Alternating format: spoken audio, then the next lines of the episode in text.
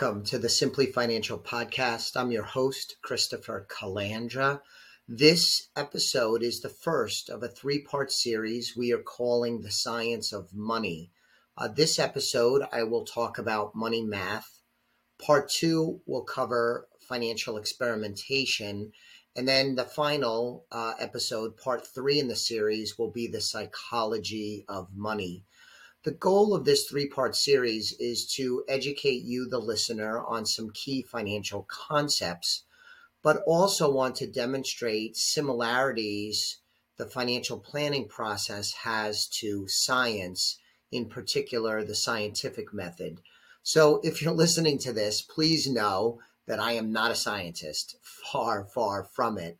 But the scientific method, very simply, is the process of observing forming a forming a hypothesis, making predictions, conducting experiments, and then analyzing results. This is very similar to many aspects of the financial planning work I do and the team does here at Elliott Wealth Management, where we try and help our clients achieve their financial goals. So, today I want to cover four topics. Uh, the first is standard deviation, uh, then the 4% rule, want to cover compound interest. And then related to that is the rule of 72. These are examples of what I call money math. So, the work that I do as a financial planner, uh, we bring a lot of expertise to the table in terms of investing, portfolio construction, asset allocation, things like that. And standard deviation is a key risk metric because risk, risk analysis is a really important part of what we do for clients.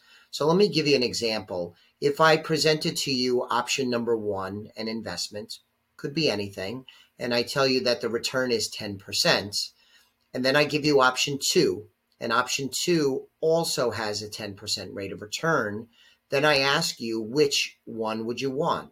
Option one or option two. Uh, most people would say, Chris, it doesn't really matter. They both have the same rate of return. But the better answer, the one that we are solving for, is to select the option that took the least amount of risk to get to the 10% rate of return. That's a better answer because it's not just about return. Risk is a very important element. So let's go back to standard deviation. Uh, think back to school, or maybe even the work you do if you're in the science field, and think of the bell curve. It's very closely related to standard deviation. And what the bell, what the bell curve, if you could picture it, uh, what the bell curve talks about is one standard deviation is 68% will fall into that range. When you go two standard deviations, the likelihood of being in the range is 95%. And if you go to three standard deviations, you go all the way up to a 99.7% likelihood of being in that range. So let me give you an example in the investment world. Let's say you have an investment, and again, I'm making this scenario up, it's meant to be educational, is an investment with a 15% rate of return and a standard deviation of 10. So 15% return, 10% standard deviation. 68% of the time, the return will be in the range of plus or minus 10 of the 15% rate of return. So 68% of the time, you would expect that the return would fall between 5%, which is minus 10 of 15, or 25%, which is 15 plus the 10. When you go up to two standard deviations and you get up to a 95% likelihood that the investment return will be between negative 5% and 35%. Now, that's a pretty big range, but it does show you how spread out the data can be, and it gives you a really good perspective on what you might want to expect as I said at the top of the show, I'm not a scientist, but my understanding is that science uses standard deviation to help analyze and interpret experiments and data in those experiments, helping to determine precision and accuracy of various measurements. It also helps with assessing the reliability of experiments. So there's a lot of overlap between my use of standard deviation in investments, portfolios, asset allocation. Let me point out that this standard deviation metric isn't only used for a single investment, like the answer I gave you or the illustration I gave you, but it's used to analyze portfolios. We could compare various portfolios, not just return wise, but risk wise.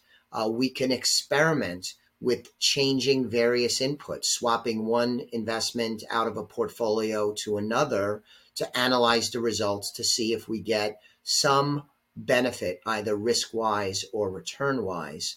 Which leads me, leads me to my last point is that there is more sophistication that gets brought to the table with this. Uh, when you begin blending return metrics along with risk metrics, including standard de- deviation, you can do some really important work in helping clients establish portfolios and investment strategies.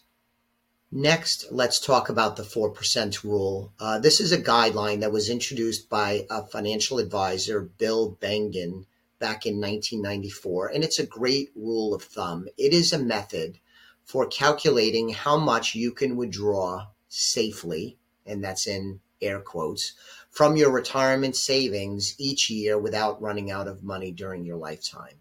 So the rule of uh, 4% suggests withdrawing 4% in the first year of retirement or when you need to draw money from your nest egg.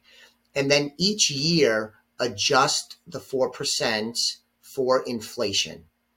It is a great and simple back of the envelope calculation. And this is an example of an experiment that was done uh, back in 1994 or the years preceding that, that is uh, research that my industry uh, leans on heavily to help make portfolios and map out retirement income planning.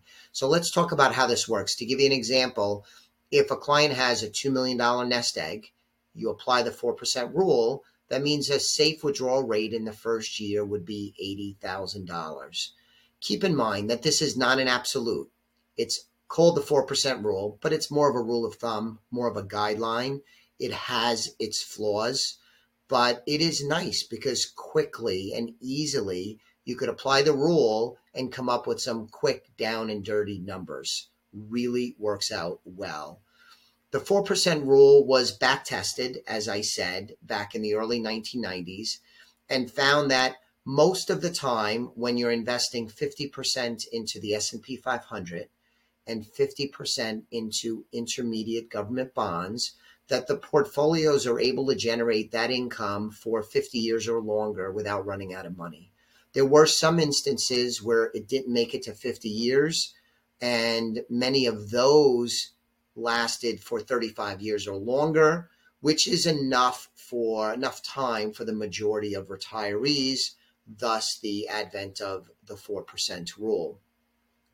The thing about it is that the way that it works today, it's become a little bit of a shorthand rule so that the work that the advisor did was that 50 50 allocation that I just shared with you, but it's meant generally as a description for any diversified portfolio that incorporates stocks and bonds into it. A very loose uh, application of the 4% rule.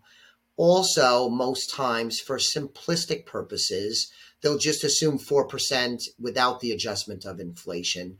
Again, just because the math is easier, can be done in the head, uh, done in your head, or done, a, done on a paper and pen we have some powerful software, which we'll talk about throughout this three part series, uh, that uh, puts more sophistication to the process.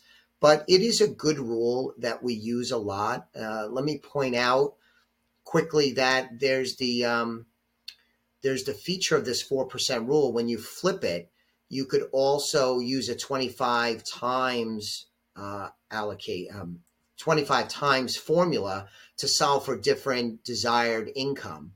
I know I tripped over my words there, but basically, if you said I would like $100,000 of retirement income, how much money do I need in my nest egg?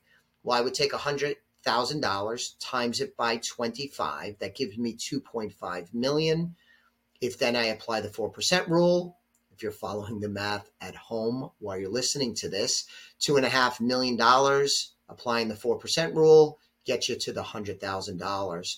So I not only can use it to quickly figure out how much income might be able to safely be withdrawn from uh, any pot of money, I could also do it in the inverse and say, how much income are we looking for? I could tell you roughly how much you need in your uh, nest egg. Please note that this rule uh, is not absolute. I did an episode uh, on this subject back in season six of the Simply Financial podcast. It was episode six. I did a deeper dive into the 4% rule, talking about how it could be used, but also talked about its flaws, uh, kind of updating it for today's uh, world. So please take a look at, uh, listen to that if you want some more information on the 4% rule and our interpretation of how we use it and where it goes wrong. So now that we covered standard deviation and the 4% rule, I want to talk about compound interest.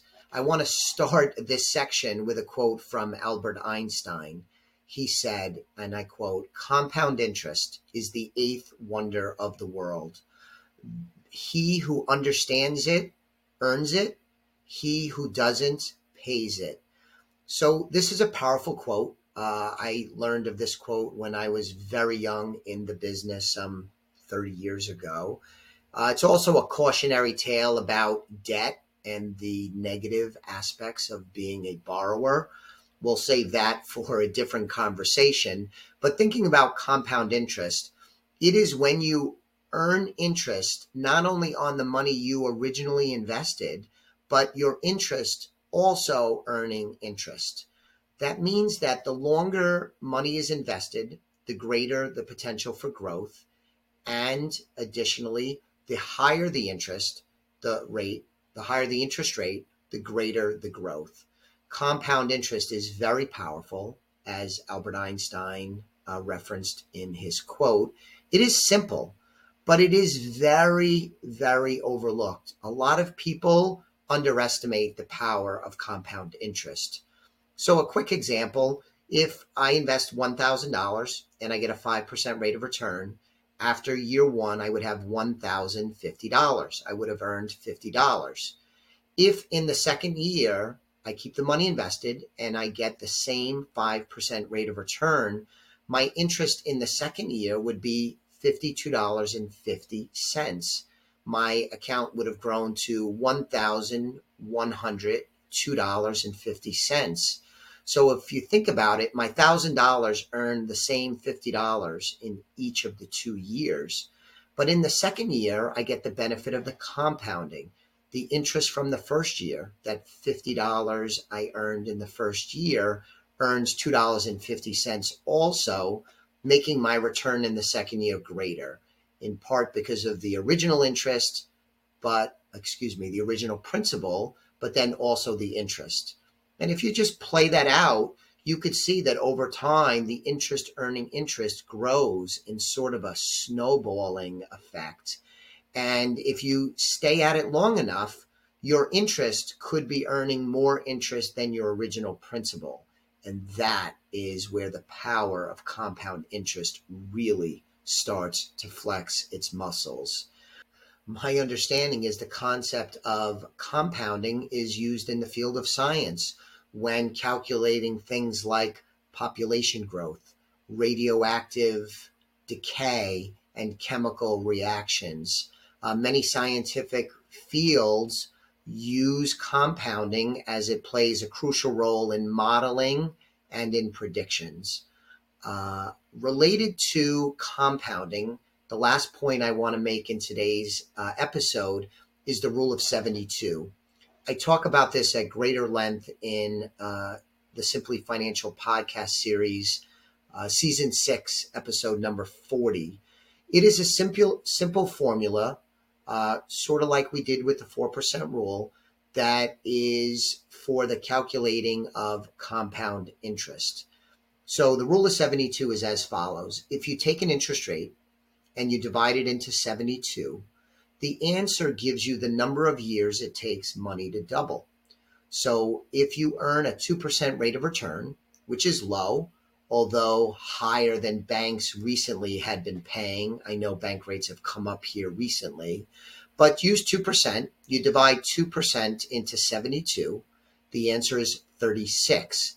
That means $1,000 invested or saved at a 2% interest rate would double to $2,000 in 36 years.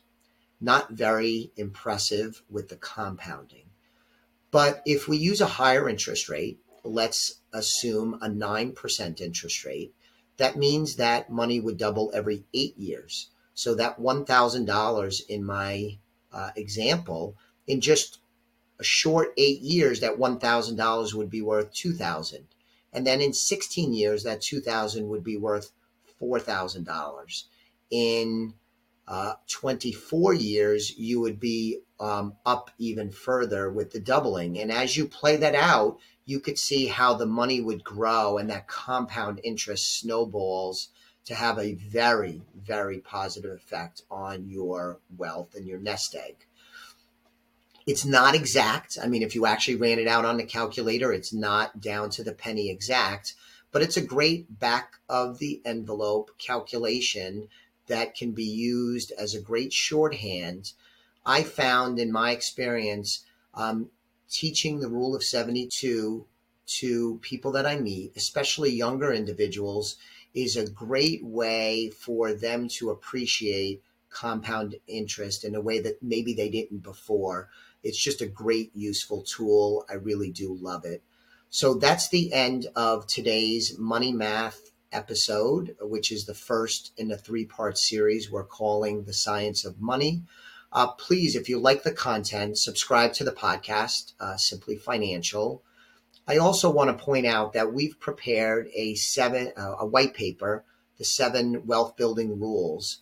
If you want this, go to www.elliottwealth.com backslash wealth so that you could access the uh, white paper. I think you'll uh, find it to be very valuable and informative. So check it out. I will be back with you on the next episode of the Simply Financial podcast, where we will discuss financial experimentation. Thanks for listening today. The views expressed are not necessarily the opinion of SagePoint Financial Incorporated and should not be construed directly or indirectly as an offer to buy or sell any securities mentioned herein. Investing is subject to risks, including loss of principal invested. Past performance is not a guarantee of future results.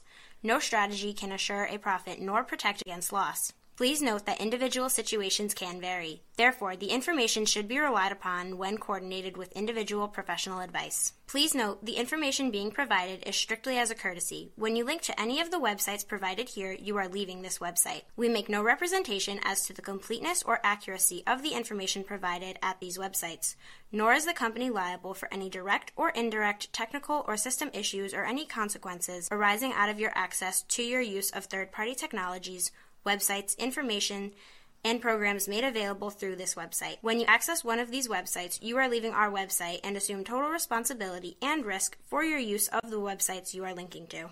Securities and advisory services are offered through SagePoint Financial Incorporated, member FINRA SIPC, insurance services offered through Elliott Wealth Management LLC, not affiliated with SagePoint Financial.